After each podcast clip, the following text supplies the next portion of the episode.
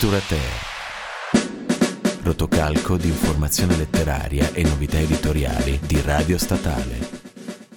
Siamo pronti a parlare del libro di uno scrittore che, come citava la canzone che abbiamo sentito, è Young, Rich, Black and Handsome, ossia Colson Whited, che è tornato in Italia sotto la scuderia Mondadori con un librone, I ragazzi della Nickel, ce ne parleranno la nostra Sabrina e Paolo, che saluto. Ciao, grazie Drago di Fuoco per questa introduzione. Sì, siamo qua per parlare di questo librone che parla di un tema sociale molto importante americano che poi si estende poi a tutto il mondo. C'è il tema della segregazione razziale, della paura eh, dello, mm, dello, straniero e anche della condizione dei neri nel, nelle società moderne.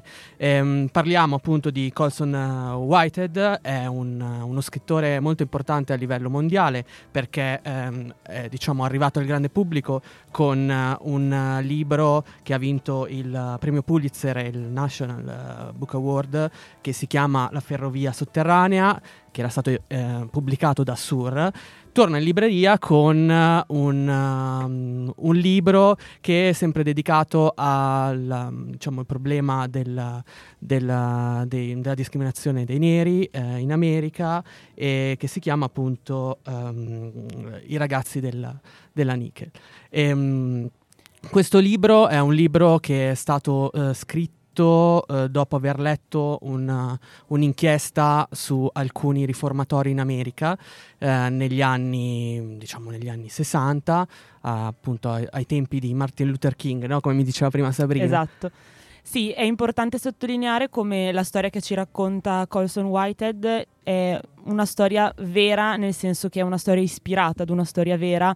Eh, la, la, Nickel, che è il, l'istituto eh, raccontato appunto e descritto nelle pagine di questo libro, non è realmente esistito, ma al contrario è esistita la Deutzer School for Boys, chiusa nel in realtà vicinissimo 2010, dove appunto ehm, si, sono, si, sono, svolte e sono accadute mh, mm, più vicende che invece Colson Whitehead riporta e riambienta in una realtà ehm, inventata e ehm, che però appunto ha moltissimi richiami con il reale, appoggiandosi a questa, a questa storia così veritiera. Ecco, permettimi eh, di aggiungere una cosa. Allora, eh, Whitehead è uno storyteller, esatto. più che uno scrittore canonico, cioè nel senso che eh, è letterario fino a un certo punto. Quello che interessa eh, di più a, a Whitehead è eh, raccontare una storia, ma raccontarla con una finalità educativa o comunque per sensibilizzare eh, le persone, i lettori su un determinato tema. Ehm, tutto ciò che c'è dentro questo libro chiaramente è frutto di, di una fiction, però è, è, è, collegato alla realtà, sono eventi che purtroppo, ahimè per noi, si sono verificati eh, negli Stati Uniti. Sembra, ci sono dei, delle ambientazioni anche abbastanza horror perché si parla appunto di questo riformatorio che dall'esterno è un riformatorio Mm, meraviglioso. meraviglioso. accreditato, i ragazzi orfani possono rivalutare se stessi, uscire dai problemi della strada, però all'interno no. Esatto, sì, in realtà anche eh, mh, iniziando il romanzo e, e poi uh, in, calandosi nella vicenda ci si rende conto come in realtà molti ragazzi siano finiti alla, all'inventata Nickel per motivazioni assurde, certo. c'è un ragazzo che ci finisce perché ha tirato il collo a troppi polli, un altro ragazzo ci finisce perché eh, paradossalmente ha avuto una rissa come oggi se ne hanno milioni in mezzo alla strada e invece loro sono stati poi confinati dentro le mura e dentro i fili spinati di, di, questa, di questa, struttura che a, a, differenza di come si propone alla vista iniziale cela in realtà delle, delle brutture e delle, e delle violenze eh, non dette. Sabri, come sentite. sugli autobus anche la scuola è divisa, no? Esatto, è la scuola divisa, nel senso che non ab- abbiamo mh, sottovalutato questo aspetto, ma eh, chiariamo che la, la, Nickel era un istituto per neri e per bianchi, quindi apparentemente anche in questo caso eh, non ci sarebbero dovute essere discriminazioni, in realtà anche la violenza non è uguale per tutti, il che è paradossale, però all'interno della, all'interno della struttura i trattamenti dedicati ai ragazzi neri e ai ragazzi bianchi sono fondamentalmente per farvi differenti. capire così, eh, alla- generalmente, in generale, le violenze che accadevano all'interno del- dell'istituto, a un certo punto i ragazzini eh, hanno una paura incredibile del- dei, dei loro superiori e anche delle guardie. Che Eh, sono per- bianchi, e sono. Sì, che sono bianche. E, e chi si comporta male va a finire nella fabbrica del gelato. Cos'è la fabbrica del gelato? La fabbrica del gelato è uno stanzino dove eh, un ragazzo viene picchiato e eh, sul suo corpo incominciano ad apparire Delle vari- macchie. delle macchie che eh, i ragazzi eh, collegano a una gelateria, quindi il- la marrone, quella verde. Eh, chiaramente, diciamo, la violenza è filtrata anche attraverso, non Sì, dico l'innocenza, sì, però... immagini quasi pittoresche e, e appunto però anche in quel caso si diceva, anche, anche in quel caso i bianchi erano diversi dai neri, nel senso che i gusti che avevano i bianchi non li avevano i neri e. quindi è tutto filtrato, ovviamente ehm, sottolineiamo come Colson Whitehead in questo, in questo romanzo sia un narratore onnisciente al fianco dei ragazzi e che quindi si, si cala molto vicino a loro anche a, livello di- anche a livello narrativo, poi ne parleremo bene nel prossimo slot. Va bene. Sì, mi pare di capire che oggi stiamo parlando di due libri che traggono comunque da circostanze reali la loro forza narrativa per diventare poi però delle opere di fiction, quindi qualcos'altro. Eh, Sabri, cosa ci vuoi Eccoci. dire? Allora, no, ehm, è interessante come il romanzo di cui hanno parlato prima Giorgia e Arianna si in qualche modo incanali in una tematica simile alla- a quella del libro di cui parliamo noi, che sono le adolescenze frastagliate e difficili. Eh, parlo così perché i due personaggi principali del, del romanzo di. mh, di Colson Whitehead sono due ragazzi di nome Elwood e Turner, ehm, due ragazzi che si trovano e si conoscono all'interno della, della Nickel, quindi di questo riformatorio eh, degli orrori e mh, i due ragazzi incarnano in realtà due prototipi e due modalità differenti di approcciarsi e di reagire ad una realtà come quella che gli è stata, gli è stata proposta o comunque gli è stata imposta.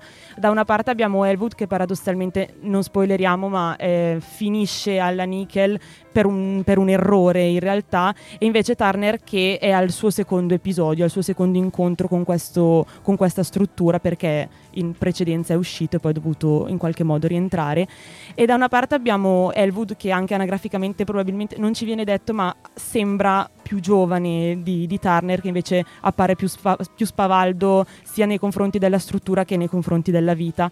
Elwood è un ragazzo pieno di, di speranze che nella sua vita precedente, nella vita precedente alla Nickel, era eh, da quanto ci viene raccontato molto bravo, molto studioso, un amante della letteratura inglese che avrebbe voluto studiare al college, ehm, ispirato eh, dal- dalle parole di Martin Luther King, viveva anche il- i periodi di, di lotta civile contro la segregazione razziale con molto entusiasmo e con molta eh, tenerezza, nel senso che ci, ci si approccia in una maniera molto limpida e eh, molto inconsapevole, consapevolezza che invece dovrà acquistare e acquisirà per forza di cose con la forza, in tutti i sensi, all'interno della, della Nickel.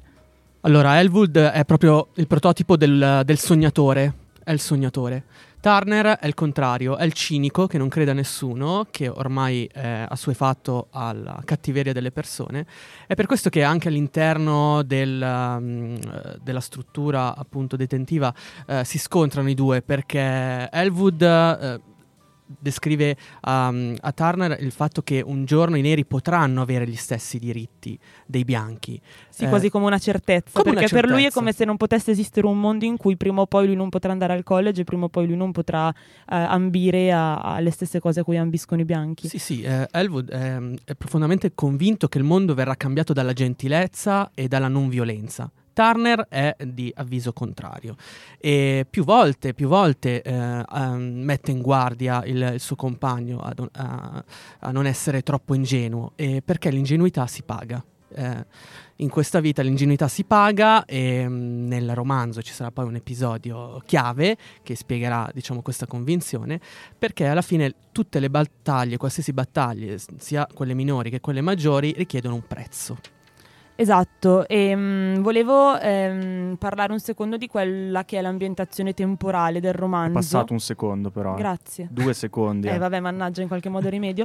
Eh, il, il romanzo è ambientato nel 1963, che è un anno abbastanza emblematico, nel senso che sappiamo che i movimenti per la, la lotta ai movimenti civili è protagonista di, di tutti gli anni 60 americani, ma particolarmente nel 63 ehm, c'è stata molta attenzione, a, c'è, c'è stato un, un movimento che ha un po' sca- scardinato le, le carte che sembrava che stesse un po' eh, portando i neri ad ottenere quello che, quello che tanto acclamavano e in realtà paradossalmente è lo stesso periodo in cui le violenze e l'accanimento nei loro confronti ha raggiunto il suo apice. E quindi ehm, eh, l'autore del, del romanzo in, in, modo incisivo ambienta, ambienta appunto la storia dei due ragazzi proprio in quest'anno emblematico. Ma la domanda, la domanda che eh, ci facciamo tutti è che senso ha scrivere un romanzo sulla segregazione razziale nel quasi 2020?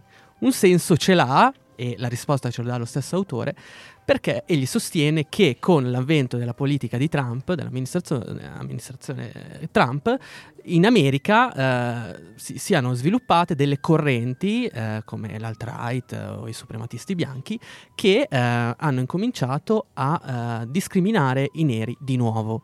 Ehm, dunque, eh, Whitehead sostiene che la gente, la, la, popolazione, ha bisogno di riascoltare queste, queste storie, di eh, immergersi di nuovo nei discorsi di Martin Luther King per eh, non fare gli errori del passato. Eh, infatti, eh, è stato ospite al Festival della Letteratura di Mantova di, questa, di quest'anno e ha specificato la, il valore anche della lettura, quindi la lettura come metodo per eh, non ripetere gli sbagli del passato.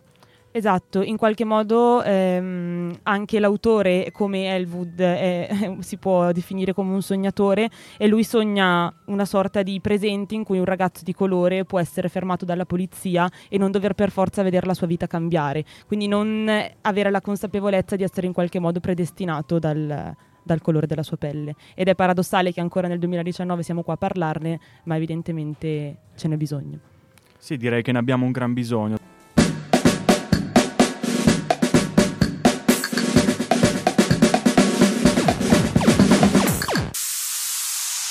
Literature. Rotocalco di informazione letteraria e novità editoriali di Radio Statale.